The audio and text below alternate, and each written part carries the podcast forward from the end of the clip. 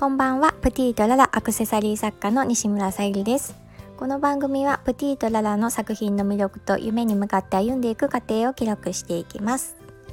はい、最近ちょっとハマっているミュージシャンがいましてその方はゆうりさんっていうんですけどまあもうドライドライフラワーとかは有名な曲なのでよくテレビで流れてきたりするのでご存知かと思うんですけど中でも私はその曲も好きですし「ピーターパン」っていう曲が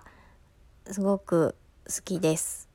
で私はどっちかっていうと歌詞から入るよりも曲とかその人の声とかが気に入って聞き出すんですけども、ま、聞いていくうちにいい曲だなと思う曲、ま、洋楽でも邦楽でも調べたりしていきますね。今回そのピーターパンの歌詞を聞いてみると本当にこれから夢を叶えたい人とかハンドメイド作家さんこれから販売したり活躍したいっていう方にはすごくなんか心に響くものがあって一度聴いてもらいたいなっていう曲です。で今日はちょっとその音楽のおすすめをするつもりではなかったんですけど あまりにもちょっと作品作りとかしてると乗ってくるので伝えたくなりました はい、で今日の本題は「ブティートララの仕事内容はどういったことをしているの?」っていうことで、えー、まず、まあ、作品制作素材探し作品を作るための素材を探したりあとはその素材を仕入れた価格の管理あと作品の写真を撮って販売する。で、えー、販売するにあたって、まあ、そのサイトへの掲載文章を考えたり。であとは私の場合はアクセサリーを、ま、美容室さんに置かせてもらったりだとかあとまボールペンとかうんその他雑貨を飲食店さんに置かせてもらってるのでその委託先さんへの、まあ、価格とか値札付けとかの管理ですね。であとその自分が作ったものを販売するものなどをブログに載せたり、まあ、ツイッターに発信したり、まあ、フェイスブックに発信したりインスタグラムに発信したりですかねこういう SNS の投稿をしています。でまあ主に素材探しなんですけど私の場合作品を何か作りたいと思って素材を探す場合と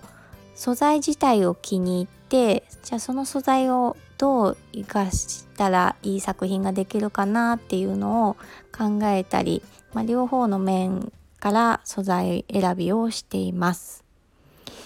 であと仕入れ素材の価格管理なんですけどもこれは本当いろんなところから取り寄せたり、まあ、実際自分が買いに行ったりとかしてもうその一つのパーツをそこのものだけで作るわけじゃないのでいろんなところの素材を使って制作したりするのでもうどこから取り寄せてそれがいくらだったのかって本当にわからなくなってきてしまうので私の場合は写真に撮ってえー、と値段を書いてで作品が出来上がった時にこの素材は一体いくらだったんだっていうのを調べるのにあのそうですねちょっとファイルに挟んで管理しています。じゃないといくらだったんだろうってまたどこで買ったんだろうっていうので時間が取られてしまうので、まあ、ちょっと写真を撮って印刷してっていう手間はかかりますけども、まあ、後々のことを考えてそういった管理をしています。あとは作品の写真撮りなんですけどこれも私の場合は、まあ、1時間で1つの作品を撮れたら早い方です。もっと本当はね早く撮れた方がいいのかもわからないんですけどやっぱりどうしてもその作品商品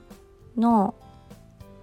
まあ、魅力を伝えようと思うとどうしても時間をかけちゃいますね。これでもちょっと早くなった方かなとは思ってますけども